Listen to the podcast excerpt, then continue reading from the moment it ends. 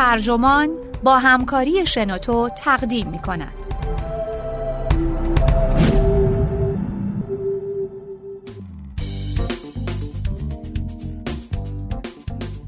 قیم معابی در فرزند پروری گرداب تربیت بچه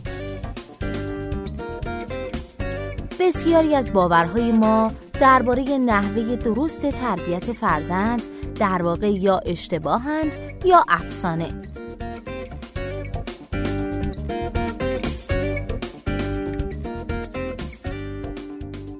گاهی باید بگیم بیچاره بچه هایی که در خانواده ثروتمند به دنیا میان. مخصوصا اگه پدر و مادرشون آدم های دلسوز و تحصیل کرده هم باشن. اون وقت از سه ماهگی مجبورن دوران بی پایان آموزش و سنجش رو شروع کنن.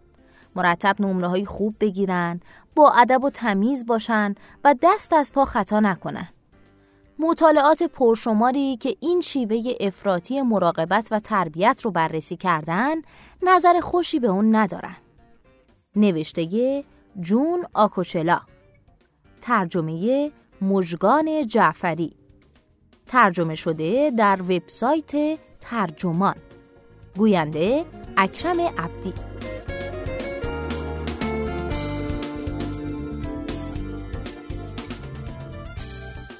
همه ما این تجربه رو داشتیم در اتاق نشیمن خانه دوستی نشستیم که به شام دعوتمون کرده اما از پیش مستحضرمون نکرده که قرار تمام شب شاهد معرکه گیری بچه پنج سالش باشیم بچه آواز می‌خونه، میرقصه و تمام پیش غذاها رو میبلعه.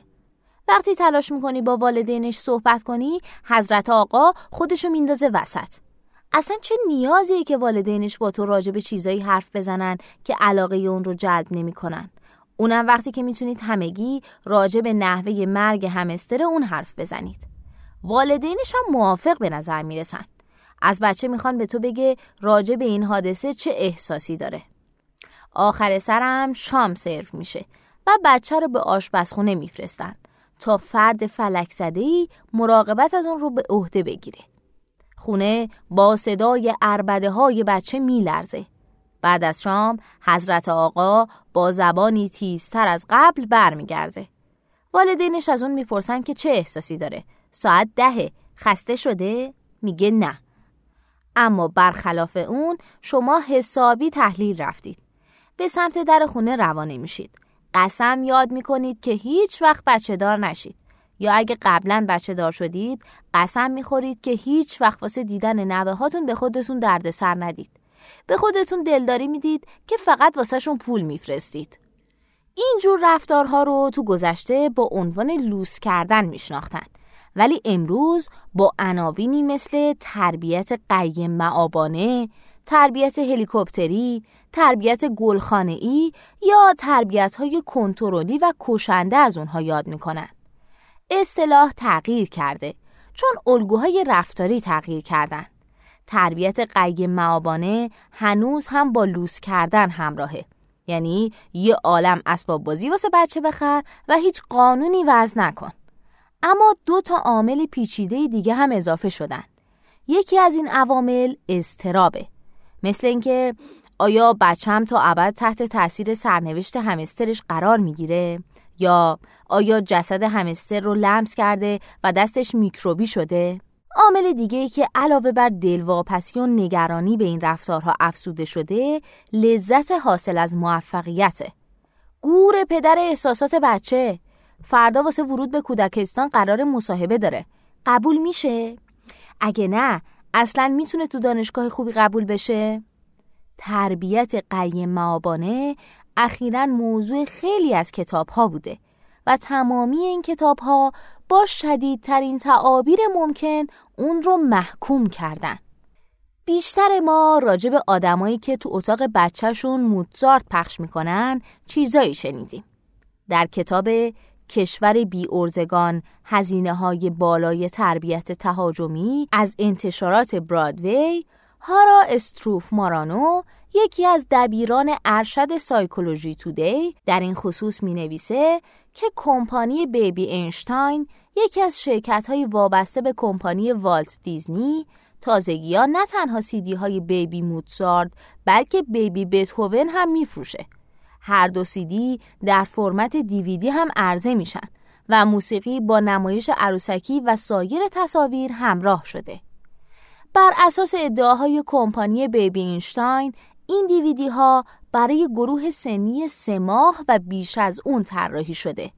از اونجا که بچه در سه ماهگی قادر نیست بنشینه والدین باید اون رو جلوی مانیتور نگه دارن و از اونجا که این نوزادان حتی مهارت تمرکز چشمی رو هم به تازگی کسب کردن خیلی سخت میشه حد زد که از این مطالب چه چیزی دستگیرشون میشه بنا به ادعای سوزان لین یکی از روانشناسان دانشکده پزشکی هاروارد هیچ چیز دستگیرشون نمیشه. اون به شیکاگو تریبون گفته صنعت تولید ویدیوهای مخصوص کودکان کلاهبرداری محضه. این دیویدی ها مثلا قرار جدیدترین یافته های خط مقدم آکادمیک رو در اختیارتون بگذارن. اما معزل به اینجا منتهی نمیشه. مسئله دیگه معزل آلودگی های محیطیه. مارانو میگه والدینی که دور سر بچه هاشون بال بال می‌زنن باکتری های مهلک رو بر روی تمامی سطوح می‌بینن. برای احتراز از این باکتری ها در سوپرمارکت می‌تونی Buggy Bagg بخری. کیسه محافظ که درون چرخ دستی خرید قرارش میدی و بعد بچه رو درون چرخ دستی می‌گذاری.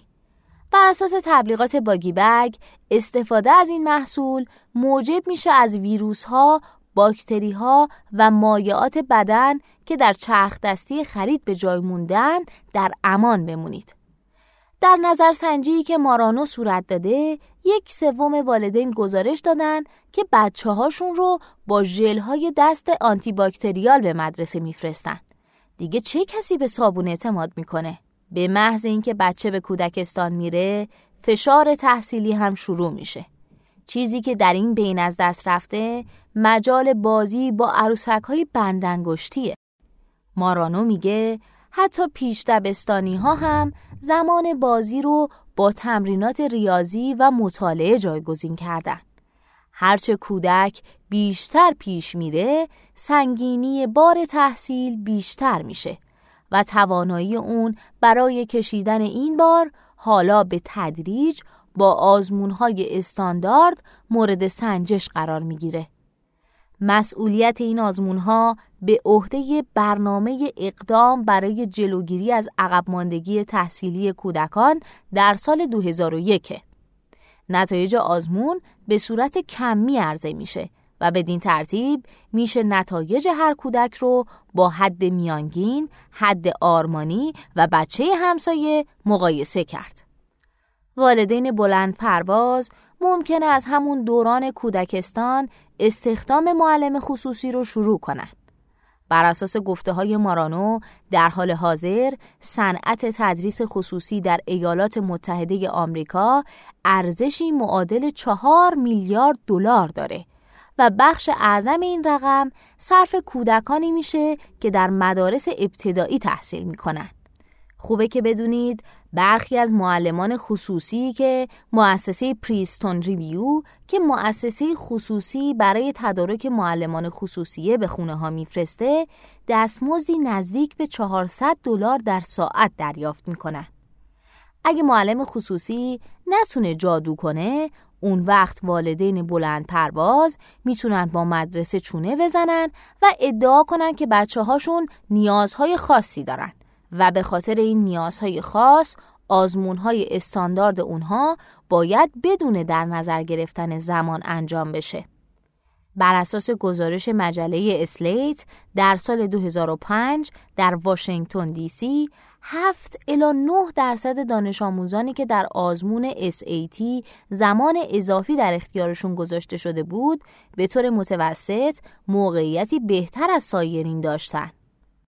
نمرات این دانش آموزان بدون در نظر گرفتن این معافیت و دوشادوش دانش آموزانی که مجبور بودند با وجود عامل زمان در امتحان شرکت کنند به دانشگاه ها فرستاده شد.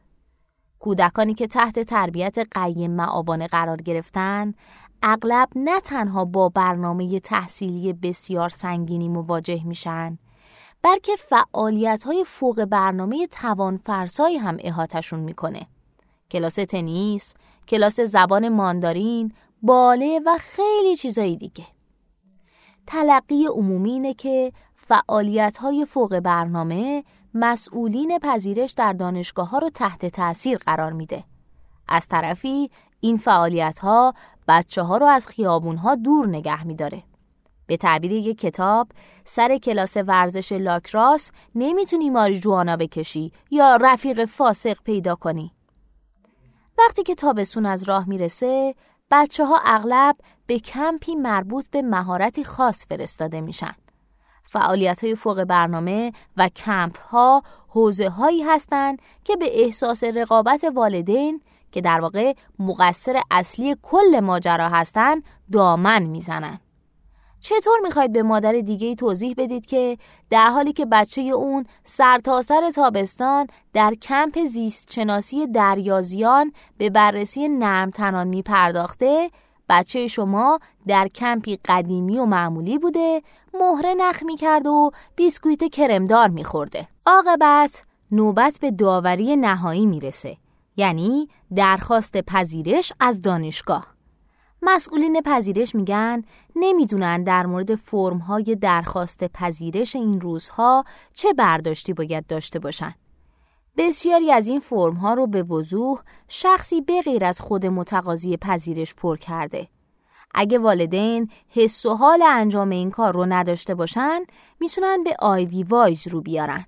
سرویسی که در ازای مبلغی در حدود 3000 تا 40000 دلار دوره‌ای برگزار می‌کنن که به دانش آموز آموزش میده چطور خودش رو در دانشگاه جا کنه. خدمات آیوی وایز مشتمل بر چنین مواردیه. کمپ آموزش اپلیکیشن در خصوص اینکه چطور فرم ها رو پر کنیم و کارگاه ساده نویسی در مورد اینکه چطور مقاله درخواست پذیرشمون رو به قالب مطلوب برای پذیرش در بیاریم. با این حال والدین محتاط حتی تا زمان درخواست پذیرش هم صبر نمی کنن. آیبی وایز به دانشجویان سال اول و دوم دبیرستان هم درباره اینکه چه واحدهایی رو بردارن یا چه فعالیت‌های فوق برنامه رو انتخاب کنن مشاوره میده. بدین ترتیب بعد از گذشت دو یا سه سال یعنی وقتی که فرایند درخواست پذیرش آغاز میشه دانش آموزها به یک باره با این کشف دردناک مواجه نمیشن که وقتشون رو صرف کلاس ها و کلوب هایی کردن که به مذاق کمیته پذیرش خوش نمیان. قاعدتا وقتی که دانش آموز به دانشگاه میره وقت اون می‌رسه که تربیت قیم مآبانه پایان پیدا کنه. اما خیلی از پدر مادرها یا کارمندان اونها از طریق ایمیل مقاله های ترم بچه ها رو تصحیح می‌کنن. خیلی از والدین برای کنترل فعالیت های بچه هاشون تلفن های همراهی به اونا میدن که به امکانات کنترل با جی پی اس مجهز هستند. به نظر مارانو تلفن همراه که به بچه ها این امکان رو میده که در خصوص هر موضوع، هر تصمیم و هر بارقه از تجربه با والدینشون مشورت کنند در واقع به دستیار تکنولوژیک تربیت قیم معابانه بدل شده. مارانو میگه بعضی از والدین به زنگ زدن هم رضایت نمیدن. اونا در شهر محل تحصیل فرزندشون خونه دیگه ای می‌خرن. بر اساس گزارشی جدید در مورد این مسئله که در تایمز به چاپ رسیده بچه ها احتمالاً فقط در آغاز اعتراض می‌کنن. مثلا دانشجویی در دانشگاه کلرادو در این باره به تایمز گفته وقتی می‌فهمه والدینش که در مریلند ساکنن در فاصله یه ربعی دانشگاه اون خونه چهار خوابه خریدن پیش خودش اینطور فکر کرده شما منو دست انداختید دارید منو دور تا دور کشور تعقیب می‌کنید؟ اما بعد کم کم از این جریان خوشش میاد. اون میگه یه دفعه دیدم جوری شدم که تا وقتی مامانم نمیاد اینجا لباسامو نمیشورم. از خودم می‌پرسم که واقعا خودش لباسشو میشست؟ دانشجویانی که از چنین مزایایی بهره مند میشن ممکنه با جدیت بیشتری مطالعه کنند و بعد از فارغ و تحصیلی هم شغلی ممتاز به چنگ بیارن. اما این احتمال هم وجود داره که به جرگه بچه های بومرنگی بپیوندن. یعنی بچه هایی که یک راست از دانشگاه به خونه برمیگردن. تحقیقی جدید نشون میده که 55 درصد از مردان آمریکایی بین 18 تا 24 سال و 40 درصد از مردان آمریکایی بین 24 تا 34 سال با والدینشون زندگی می‌کنن. هزینه های بالای اجاره خانه، رقابت شدید بر سر مشاغل خوب و بار سنگین باز پرداخت های وام های دانشجویی از جمله دلایل مطرح شده بودند. اما دلیل دیگه این امر شاید عادت محض و حتی خواست شخصی باشه. مارانو و دیگران عقیده دارن که گرچه والدین دلنگران ادعا می‌کنن هدفشون آماده کردن بچه برای مواجهه موفقیت آمیز با جهانه اما انگیزه حقیقی اونها در امری عمیقتر نهفته انگیزه حقیقی اونها در وابستگی کور در تلاش برای انتقال هویت خودشون به فرزندانشون ریشه داره. مارانو میگه یکی از دلایل شکلگیری جریان تربیت قیم معابانه مادران شاغل هستند. این مدعا پارادوکسیکال به نظر می‌رسه. اگه مادر در اداره است چطور می‌تونه دو بر بچه بپلکه؟ پاسخ اینه خب اون می‌تونه شبها یا در تعطیلات آخر هفته دور بر بچه باشه برای باقی اوقات هم می‌تونه شخص دیگه ای رو استخدام کنه تا این مهم رو به انجام برسونه. همچنین می‌تونه به نحوی مخفیانه یه ننی کم هم نصب کنه. یکی از مدلای این دوربین می‌تونه به عنوان دودیاب هم عمل کنه تا خیالش راحت بشه که کارها درست انجام میشن. با این حال مارانو اعتقاد داره که خطر تربیت قیم معابانه برای زنانی که شغلشون رو به خاطر مادری تمام وقت ترک می‌کنن بیشتره. چنین زنانی در دورانی که بچه هاشون کوچیک هستن با کاهش شدید درآمد مواجه میشن. بنا به ادعای یک منبع به طور متوسط چیزی در حدود یک میلیون دلار در سرتاسر زندگی حرفه‌ای هر زن بنابراین قافل گیر کننده نیست که این زنان علاقه من باشند که پرورش فرزند پروژه‌ای باشه که ارزش چنین از خودگذشتگی رو داشته باشه. دلیل دیگه تربیت قیم معابانه که مارانو در بین سایر دلایل بر اون تاکید داره ناامنی فزاینده اقتصاد جهانیه. وقتی اتحاد جماهیر شوروی در سال 1957 اسپوتنیک رو اولین سفینه فضایی بدون سرنشین جهان که مال آمریکایی هم نبود روانه فضا کرد. برنامه درسی مدارس آمریکایی به نحو دراماتیکی به سمت ریاضیات و علوم پایه گرایش پیدا کرد. مردم از خودشون میپرسیدن اصلا چطوری می‌خوایم روسیه رو شکست بدیم؟ از این گذشته مارانو فکر می‌کنه که پدیده تربیت قیم معابانه در دهه هفتاد و در پاسخ به تورم تو با رکود و بحران نفت آغاز شده و از اون زمان تا حالا با ظهور اقتصاد جهانی تغذیه شده. شعار جلوگیری از عقب ماندگی تحصیلی کودکان به توصیف آرزوی دموکراتیک میمونه. با این حال قبل از اون که وصف آرزوی دموکراتیک باشه محصول آرزوی اقتصادیه. این آرزو که آمریکا نباید از هند و چین عقب بمونه. مارانو و دیگران عقیده دارند که سومین تحولی که مردم رو به سوی تربیت قیم معابانه سوق داده نتایج تحقیقات مربوط به انعطاف پذیری مغز بوده که در سال 1990 منتشر شده. بنابر ادعای این تحقیق مغز کودک تا حدی محصول ژن هاست ولی استعداد ژنتیکی همچون گل روسیه که تجربیات نوزاد و میزان انگیزش هایی که دریافت می‌کنه اون هم بیش از همه در سه سال اول زندگیش به اون استعداد شکل میدن. این یافته ها به شکلگیری برنامه های بسیاری منتهی شد که هدفشون ایجاد انگیزش برای نوزادانی بود که به نظر می رسید احتمالا مادرانشون به هر دلیلی اغلب فقر اونها رو نادیده می گیرن. فعالان اجتماعی به سوی خانه هایی رفتن که در معرض خطر بودن تا با نوزادان تازه به دنیا آمده بازی کنند. اما والدین متعلق به طبقه متوسط به بالا و بازاریاب هایی که به اونها علاقه من بودن هم در خصوص یافته های تحقیقات مربوط به این اطاف پذیری مغز میخوندند. اونها به این نتیجه رسیدن که اگه قدری انگیزش خوبه انگیزش بیشتر بهتره. اینجاست که بیبی اینشتاین شکل می‌گیره. اما تحقیقات بعدی از این ایده حمایت نکردند.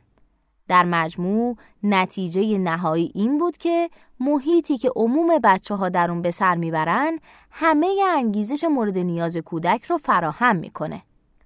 مارانو فکر می‌کنه که جنون انگیزش بخشی به نوزاد نوعی رسوایی بوده. او ایده انعطاف پذیری مغز رو قبول داره. اما فکر می‌کنه که فرایند شکل دهی به مغز نوزاد عملا تا سالهای زیادی بعد از نوزادی هم ادامه داره و وقتی که کودک پا به جهان واقعی می‌ذاره عرصه اصلی عمل اون هم باید تغییر کنه و به خود انگیزشی تبدیل بشه. مادران به جای اینکه بچه رو با تکرار هزار باره داستان این خوک کوچولو دیوونه کنن باید بهش اجازه بدن که با خودش بازی کنه. مارانو در حال گردآوری بانکی از تحقیقات نورولوژیکه مجموعی که بیشک والدین دلنگران رو تا پای مرگ خواهد ترسوند. مارانو میگه وقتی که بچه ها خودشون محیط اطرافشون رو کشف می‌کنن و خودشون تصمیم می‌گیرن و ریسک می‌کنن و خودشون رو با سرخوردگی و تشویش ناشی از این اقدامات سازگار می‌کنند ادوات نورولوژیکی اونها به نحو فضایندهی حساس و پیچیده میشه بدین ترتیب دندریت ها رشد می‌کنن و سیناپس ها شکل می‌گیرن. به بیان دیگه اگه بچه ها از یادگیری به شیوه آزمون و خطا محروم بمونن سیستم های عصبی اونها به معنی واقعی کلمه فرو میپاشه. بنا به ادعای مارانو این تحلیل رفتن ممکنه در سالهای اولیه زندگی قابل شناسایی نباشه. یعنی زمانی که والدین قیم معاب کارهایی که خود بچه باید انجام بدن و به جای اون انجام میدن. اما وقتی که بچه به دانشگاه میره تازه آسیب مشخص میشه. مارانو میگه امروز شاهد این هستیم که اختلالات روانی در دانشگاه ها همه گیر شدن. یکی از صحنه های کلیشه‌ای که در خوابگاه ها شاهد اون هستیم گروهی ضربتی از مشاورانه که در نیمه های شب بحرانهایی مثل رفتارهای دیوانوار یا خودزنی دانشجویان رو کنترل می‌کنن و تازه بعد از اون باید بقیه ساکنان خوابگاه رو آروم کنن. مارانو اعتقاد داره دانشجویانی که قیم معابانه تربیت شدن حتی وقتی که از فروپاشی عصبی در دانشگاه ها جان به در می‌برن کماکان آسیب دیده محسوب میشن. این افراد بدبین و ریسک ناپذیرن. به اونها یاد دادن که جهان انبان خطراته. مارانو می نویسه دزدیدن تلقی مثبت کودکان از آینده شاید بدترین خشونتی باشه که والدین می‌تونن در حق اونها مرتکب بشن. این کودکان که با روحیه فرمانبرداری از مراجع قدرت تربیت شدن در آینده متولیان ضعیفی برای دموکراسی از کار در میان. مارانو در پایان بار دیگه بر این موضوع تاکید می‌کنه. رفتار رباتوار اونها برای رهبری آمریکا بر بازار جهانی تهدید محسوب خواهد شد.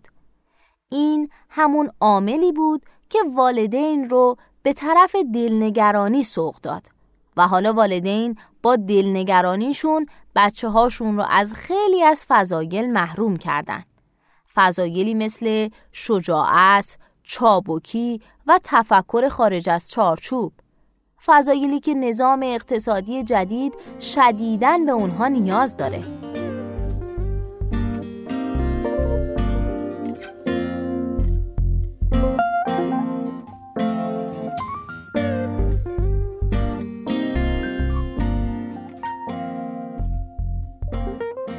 کتابی با نام تحت فشار جنبش جدیدی که ما رو ترغیب می‌کنه که آرام بگیریم به غریزمون اعتماد کنیم و از وجود کودکانمان لذت ببریم اثر کارل اونوره که یکی از مبارزان جنبش آرام هم هست با ایده های مارانو در هماهنگیه. هدف جنبش آرام اینه که ما رو متقاعد کنه که مسیرهای سریع رو رها کنیم. اونوره اهل ایالات متحده نیست در کانادا بزرگ شده و در لندن زندگی می‌کنه. بنابراین ورای مرزهای ملیتی خودش به مسائل نگاه می‌کنه. شاید شما پیش خودتون فکر کردید که ایالات متحده با تمامی حساسیتش نسبت به مدهای فرزند پروری در زمینه تربیت قیم معابانه نسبت به سایر کشورها وضع بدتری داره. اما اونوره اعتقاد دیگه ای داره. اونوره میگه به آسیای شرقی توجه کنید. جایی که سنجش و آموزش به نوعی مذهب بدل شده. اون میگه نوجوانان آسیای شرقی در مقیاس جهانی در ریاضیات و علوم نمراتی نزدیک به بالاترین نمره رو دریافت می‌کنن و با این حال از لحاظ لذتی که از این موضوعات می‌برند تقریبا در رتبه آخر جای دارند. به نظر اونوره تعلیم و تربیت آزمون محور اخیرا به موجی از تقلب گرایی منتهی شده موضوعی که حالا و با دسترسی به اینترنت ساده تره به عنوان مثال تقریبا سه چهارم دانشجویان مقطع لیسانس در کانادا اخیرا اذعان کردند که زمانی که در دبیرستان بودن تو انجام تکالیف نوشتاریشون دست به تقلب جدی زدن. مسئولین پذیرش دانشگاه ها اعلام کردند که در سال 2007 5 درصد از متقاضیان ورود به دانشگاه آکسفورد و کمبریج فرم های اپلیکیشن خودشون رو با داده هایی که از روی وب برداشتن شاخ و برگ دادن. 234 دانشجوی متقاضی تحصیل در رشته شیمی در توضیح اینکه چرا می‌خوان در این رشته تحصیل کنن مثالی یکسان رو لغت به لغت به عنوان تجربه تعیین کننده نقل کردن. اینکه تو هشت سالگی لباس خوابشون رو با مواد شیمیایی سوراخ می‌کردن. اونوره برای سلامت کودکان پیشنهادی بیشک بحث برانگیز مطرح می‌کنه. اینکه دست از خودخوری برداریم. او در این خصوص از ساموئل باتلر اینطور نقل قول می‌کنه. افراد جوان دو راه دارن. یا بمیرن یا خودشون رو با شرایط تطبیق بدن. در حال حاضر نرخ آلرژی کودکان در سرتاسر سر جهان صنعتی در حال افزایشه. اونوره تقصیر این مسئله رو برگردن محیط های بیش از حد بهداشتی میندازه. فقط به اتفاقی که در آلمان افتاد نگاهی بندازید. قبل از فروپاشی دیوار برلین نرخ آلرژی در آلمان غربی خیلی بالاتر بود. در حالی که بخش شرقی و کمونیستی هم وضعیت آلودگی وخیمتری داشت و هم تعداد کودکانی که در مزرعه زندگی می‌کنن در اون بیشتر بود. بعد از اتحاد مجدد دو کشور آلمان شرقی پاکسازی و شهری شد و نرخ آلرژی اون سر به آسمون گذاشت دست آخر اونوره به روانشناسی خانوادگی روی میاره و به نحو خاص به تولد جنبش عزت نفس در سالهای 1970 اشاره می‌کنه. به نظر او و سایر نویسندگانی که در خصوص تربیت قیم معابانه می نویسند مسئله مسئله انزجاره او میگه تمام پرسزنی ها جلوی در یخچال پایان پیدا می کنن. بر اساس تحقیقی که او در حال انجامش هست بزرگ کردن اگو هیچ منفعتی به دنبال نداره مروری بر هزاران مطالعه نشون داده که عزت نفس بالا در کودکان سبب افزایش نمرات، بهبود چشمانداز شغلی اونها یا حتی مقاومت در برابر الکلی شدن نمیشه. با این حال اگه اشتباه نکنم جنبش عزت نفس چیزی در خودش داره که اونوره اون رو در سطحی عمیقتر از پرسشی ساده در خصوص شایستگی فرزندانمون تکون میده. مهمترین نگرانی مارانو همونطور که عنوان کتابش به ما میگه اینه که داریم ملتی از بی ارزگان می‌سازیم. آدم هایی که قرار نیست از عهده کارها بر بیان. نگرانی اونوره اینه که کودکان گوسفندواری که ماحصل تربیت قیم معابانه هستند بالاخره از عهده کارها بر بیان و جهان رو به جایی خشن، بیرحم و کسالتبار بدل کنن. اون تنها کسی نیست که اینطور فکر می‌کنه. دیر یا زود تمامی منتقدان تربیت قیم معابانه به معزل اخلاقی مسئله روی خواهند آورد. یعنی معزل خودخواهی محض این والدین و کودکانی که ماحصل تربیت اونها هستند. حتی مارانوی عملگرا هم به این نکته اشاره می‌کنه. او می‌پرسه چرا والدینی که برای بچه های خودشون سنگر بندی کردن این منافع رو برای تمام کودکان نمی‌خوان؟ چرا فقط به بچه های خودشون اهمیت میدن؟ چرا این واقعیت اصلا آزارشون نمیده که کمک اضافی که برای بچه هاشون تأمین می‌کنن از دورهای آموزشی برای پذیرش در دانشگاه گرفته تا معلمان خصوصی در واقع داره عرصه رقابت رو ناعادلانه می‌کنه. خودخوری والدین همونطور که بیشتر این کتاب ها اذعان می‌کنن امری منحصر به والدین طبقه متوسط به بالا. این آدما می‌خوان بچه هاشون مثل خود اونها موفق باشن گور پدر عدالت مادلین لوین در کتاب خودش با عنوان بهای امکانات که در سال 2006 به چاپ رسیده به اقتصاد اجتماعی توجه خاصی نشون میده. لوین روانشناسی بالینی در شهرستان مارین در ایالت کالیفرنیا است که تخصصش مداوای نوجوانانه. به عبارت دیگه او اوقاتش رو صرف کمک کردن به کودکان پولداری می‌کنه که خیلی از اونها از وجود والدین جاه طلبی رنج می‌برن که سایه سنگینشون رو بر سر اونها انداختن. لوین با وحشت و یأس از فقدان وجدان و بزرگواری در بیمارانش یاد می‌کنه. کتاب از پسر بچه تا مرد شکلگیری نابالغی جدید اثر گری کراس به طور خاص بر روی نسلی معاصر از مردان جوان و مقایسه اونها با مردان جوان دوران بعد از جنگ جهانی دوم یعنی نسل پدر کراس و مردان جوان دهه شست یعنی نسل خود کراس متمرکزه. بر اساس آمارهای کراس نسل جدید یافتن شغل ازدواج کردن و به دنیا آوردن فرزند رو در واقع همون کارهایی که بنابر تعریف کراس همون بزرگ شدن هستن بیشتر از نسلهای قبلی طول میده. این بچه مردها کراس اونها رو اینطور خطاب می‌کنه. به جای بزرگ شدن با دوستاشون میپلکن و بازی های ویدیویی می‌کنن. کراس میگه این مردها حتی دیگه دوست دخترم ندارن. و به قرارهای تصادفی و روابط یک شبه راضیان. کراس به عنوان استاد تاریخ در دانشگاه پنستیت تحقیقات زیادی انجام داده.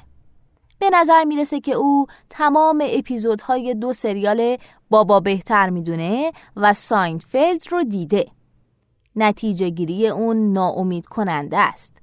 اینکه پدرهای دیروز واقعا بهترین یا بهتر رو می‌دونستند.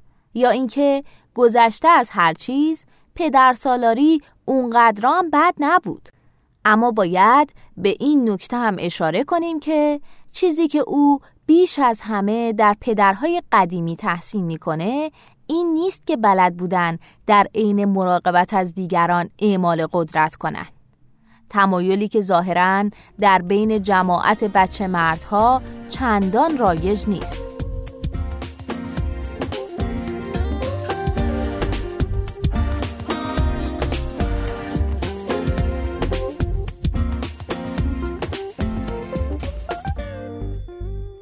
دقدقه نودوستی این کتاب ها احتمالا تا حدی از روانشناسی مثبتگرا نشأت گرفته.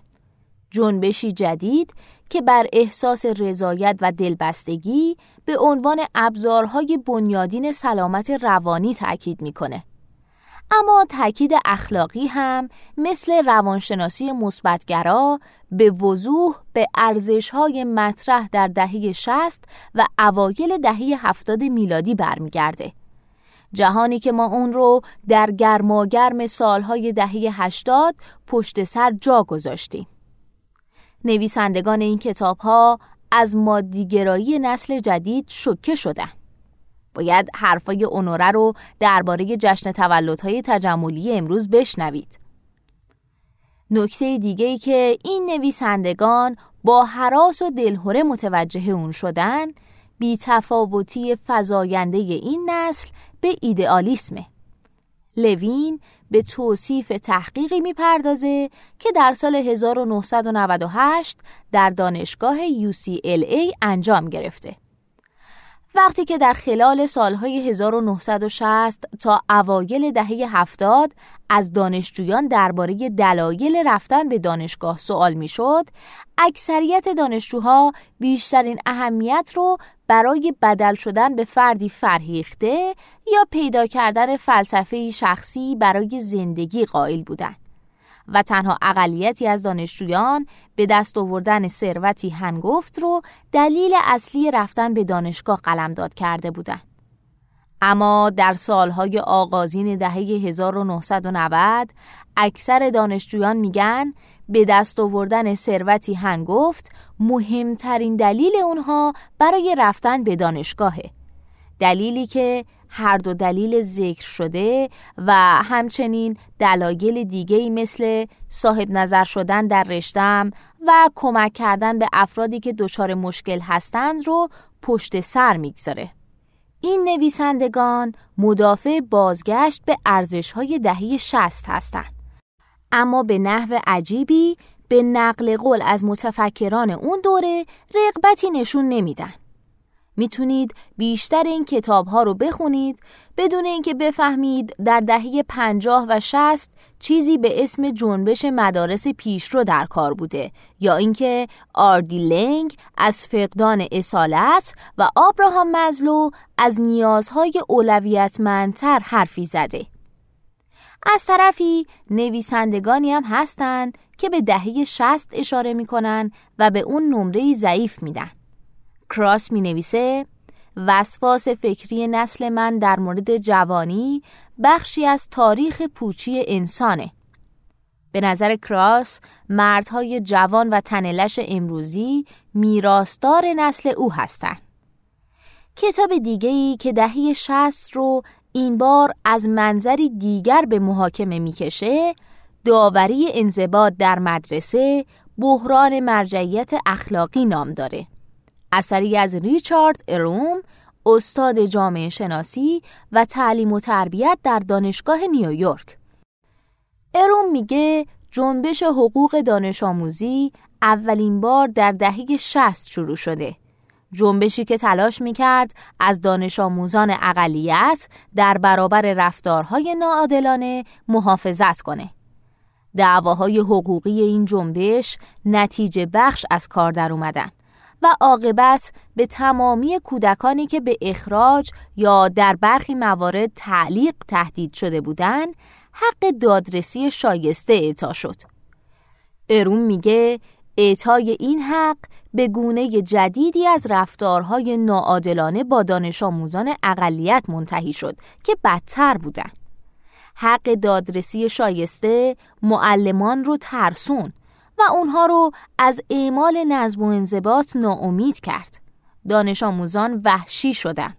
گذشته از اون مدیران مدارس هم به لغمه چرب و نرمی برای والدین پرخاشگری بدل شدن که می‌خواستن بین بچه های اونها و دیگران تبعیض ایجاد بشه. در یکی از منابعی که روم به اون ارجا داده نقل قول یکی از معلمان وجود داره که در خصوص انضباط حرف می‌زنه. اون میگه همش بستگی داره به اینکه چه جور شاگردی برداری. کودنا رو انتخاب کن. اونا نمی‌دونن چه غلطی باید بکنن. هیچ وقت بچه یه وکیل رو بر ندار. شکی نیست که اونهایی که نمی‌دونن چه کار باید بکنن یا والدینشون نمی‌دونن که چه کار باید بکنن بچه های فقیرتر هستن. نتایج روم حاصل تحقیقاتی طولانی هستند. اما سایر آثاری که به ارتباط بین دهی شست و پرورش فرزند در عصر حاضر می‌پردازند به نتایجی رسیدن که اغلب کهنه پرستانه به نظر می‌رسند. مستاق مناسبی از این قبیل آثار مقاله با عنوان کودک سالاری که منتقد محافظه کار جوزف اپستین به تازگی اون رو در ویکلی استاندارد به انتشار رسونده. اپستین می نویسه مادرم هرگز برای من نمی خوند و پدرم من رو به هیچ مسابقه بیسبالی نمی برد. اونا هیچ عکسی از اون نمی گرفتن و به اون هیچ ابراز عشقی نمی کردن. اپستین میگه در سالهای 1940 و 1950 سالهای کودکی او رویکرد عمومی به فرزند پروری همین بوده و کودکان از این روی کرد منتفع می شدن. اونها آدم های معمولی از کار در می اومدن و سراغ کارکاسبی های این دنیایی می رفتن. از خودگذشتگی های پرتب و تابی که والدین نسل های بعدی نشون می‌دادند به تربیت دو گروه از افراد منتهی شد طوله های فسقلی متکبری که سرشار از خشم نسبت به دشمنانی انتظایی همچون سیستم بودند و آدم های بی ارزو و روشنفکری که مطمئن بودن از تک تک افکارشون دور رو گوهر میباره چون والدینشون بهشون گفته بودن. ابستین میگه زمانی که معلم بوده اغلب وسوسه می‌شده روی برگه دانش آموزان بنویسه دی منفی. معلومه که توی خونه حسابی لوست کردن. همونطور که مقاله افستین نشون میده منتقدان تربیت قیم معابانه علاوه بر نگرانی های اخلاقی دقدقه های سیاسی هم دارن. با این حال نگرانی سیاسی در هر دو جناح مطرحه. محافظه کاران نگران اینن که بچه هامون رو به نینی های لوس و نازنازی بدل می‌کنیم که همون دموکرات ها هستن. و لیبرال ها نگران اینن که بچه هامون رو همچون روبات های خودخواه و خودکامه تربیت می‌کنیم که همون جمهوری خواه ها هستن. ادبیاتی که حول موضوع تربیت قیم معابانه پرورانده شده پرسش های سختی بر جای می‌گذاره. مثلا اینکه واقعا غلطه که بچه هامون رو به سوی سرامت شدن در حوزه هایی سوق بدیم که در اونها استعداد دارن. اونوره پای این بحث رو پیش می‌کشه و میگه که معلم هنر پسر هفت سالش به اون گفته که بچهش در هنر واقعا با استعداده. بنابراین روز بعد اونوره به پسرش پیشنهاد میده که بعد از مدرسه به کلاس هنر بره. و پاسخی که میشنوه اینه که دلم نمی‌خواد برم سر کلاس و یه معلم بالا سرم باشه که به هم بگه چی کار کنم. فقط می‌خوام نقاشی کنم. چرا بزرگترا می‌خوان همه چی رو از آدم بگیرن؟ اونوره شرمسار از رفتاری که حالا اون رو فرصت طلبی می‌دونه عقب میشینه. اگه پدر موزارت یا خواهران ویلیامز هم واکنش مشابهی نشون داده بودند تاریخچه دستاوردهای انسانی به نحو متفاوتی رقم می‌خورد. مسئله نگران کننده دیگه که توی این کتاب وجود داره سهیم دونستن فمینیسم در حماقتهای فرزند پروری امروزیه. بر اساس مدعای گری کراس یکی از دلایلی که باعث میشه مردان جوان از بزرگ شدن امتناع کنن اینه که جنبش زنان تمامی پاداشی رو که به خاطر بزرگ شدن نصیب اونها می‌شد از اونا دریق کرده. مردها در ازای اینکه هر روز صبح کت و شلوار به تن می‌کردن و سر کار می‌رفتن عادت کرده بودن به اینکه هم در خونه و هم در اداره رئیس باشن. دیگه اوضاع اینطور نیست. پس چه دلیلی واسه بزرگ شدن هست؟ با این حال کراس تأکید می‌کنه که پدر سالاری یا تنبلی تنها گزینه های موجود نیستن. همونطور که کراس گوش زد می‌کنه برخی افراد اعتقاد دارن که جامعه ما با ترد سکسیسم می‌تونه گونه مردی جدید خلق کنه مردی که بچه ها رو بزرگ می‌کنه و احساساتش رو بیان می‌کنه مردی که مزیت مرد سالارانه قدیمی خودش رو رها می‌کنه و از برابری در نقش های خصوصی و عمومی استقبال می‌کنه. با این حال کراس دنبال چنین تغییر و تحولاتی نیست. چند مرد یا زن هستند که بتونن این روی کرد رو از بی ارزگی متداول تشخیص بدن. من می‌تونم اما بگذریم. چون مسائل دیگه هم داریم که باید به اونا هم بپردازیم. مثلا مارانو ادعا می‌کنه که اگه زنی قبل از بچه دار شدن به شغلی سطح بالا مشغول باشه احتمالا بیشتر از بقیه به تربیت قیم معابانه می‌پردازه. حالا چه شغلش رو ترک کنه تا در خونه پیش فرزندانش بمونه و چه اینکه این کار رو انجام نده. مطمئنم مارانو با این ایده مخالفه که مشاقل حساس رو نباید به زنانی سپرد که قصد تشکیل خانواده دارن. در خصوص نظر کراس مطمئن نیستم. اما اگه چیزی که مارانو میگه درست باشه این مسئله معزلی قدیمی رو از نو مطرح می‌کنه. وقتی شما برخی از عناصر سیستم رو بهبود می‌دید ممکنه بقیه عناصر در واکنش به این تغییر از کار بیفتن مثلا کاربراتور رو تنظیم می‌کنی و چرخدنده از کار میفته پرسش پایانی که ممکنه مطرح شه اینه که آیا پرداختن به جریان تربیت قیم معابانه واقعا همونقدر که این نویسندگان ادعا می‌کنن ضروریه؟ سبک و سیاق قالب در کتابهای روانشناسی عامه پسند اینه که نویسنده اغلب فراموش می‌کنه داره در خصوص چیزی حرف می‌زنه که بخش اعظمی از اون تنها در خصوص اقلیتی از افراد جامعه صادقه. مثلا تحقیقات اخیر نشون میدن که میزان خدمات آمول منفعه و داوطلبانه نوجوانان امروزی از دهه 1940 تا حالا بی سابقه بوده. این آثار خیلی از خود مطمئنن. کتاب مارانو سرشار از تکرارهای بیپایانه. می‌تونید از هر سه پاراگراف یکی رو بخونید و چیزی رو هم از دست ندید. از هوچیگری های کتاب ها چی بگم؟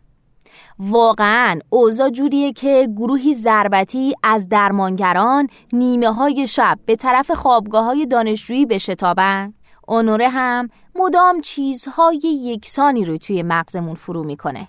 او تقریبا در هر فصل این کارها رو می‌کنه. یک جریانات خطرناک رو بر می شمارد مثل آزمون های استاندارد ورزش های بیش تمرین شده و چیزای شبیه به اون. دو مطلعمون می‌کنه که همین الان هم جماعتی شجاع وجود دارن که برخلاف مسیر رودخانه شنا می‌کنن. سه به یکی از جاهایی که این افراد فعالیت تجدید نظر طلبانشون رو در اون انجام میدن سری می‌زنه.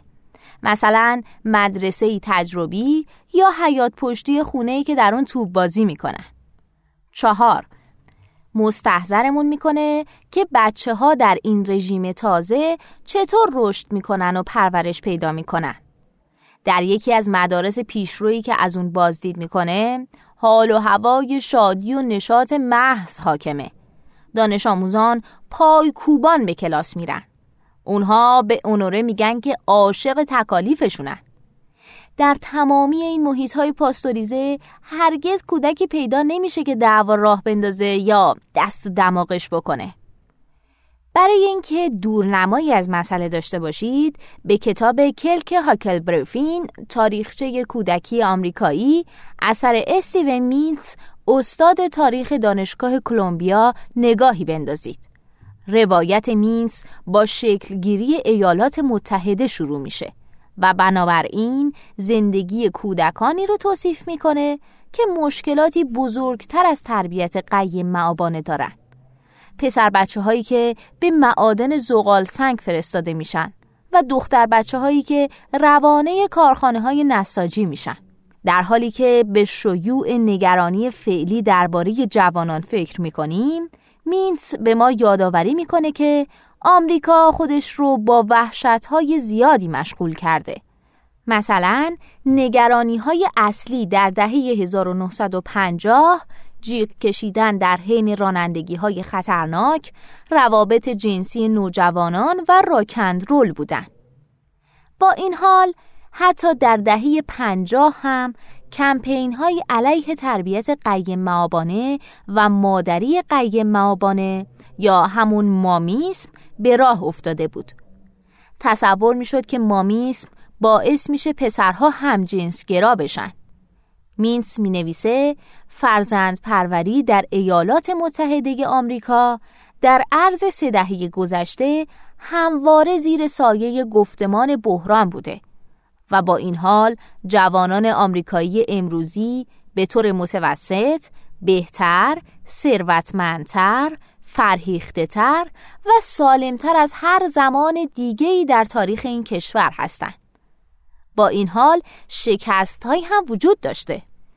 پسران سفید پوست ویلانشین و متعلق به طبقه متوسط از اسلافشون عقب موندن. اما دختران طبقه متوسط و فرزندان اقلیت ها خیلی بهتر شدن. به نظر مینز ما بیش از حد و درباره مسائل غلط نگرانیم.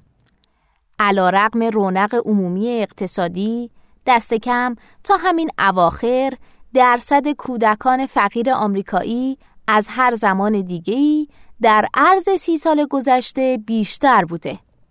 از هر شش کودک یک کودک زیر خط فقر زندگی می‌کنه.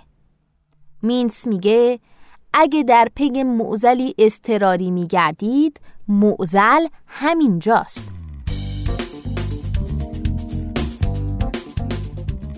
همراهان گرامی این پادکست هم اینجا به انتها رسید ممنونم که تا به انتها با من همراه بودین اگه شما هم ایده جالبی دارید که فکر می‌کنید می‌تونه برای بقیه مفید باشه اون رو در قالب یه فایل صوتی در سایت شنوتو با بقیه دوستان به اشتراک بگذارید. ممنونم.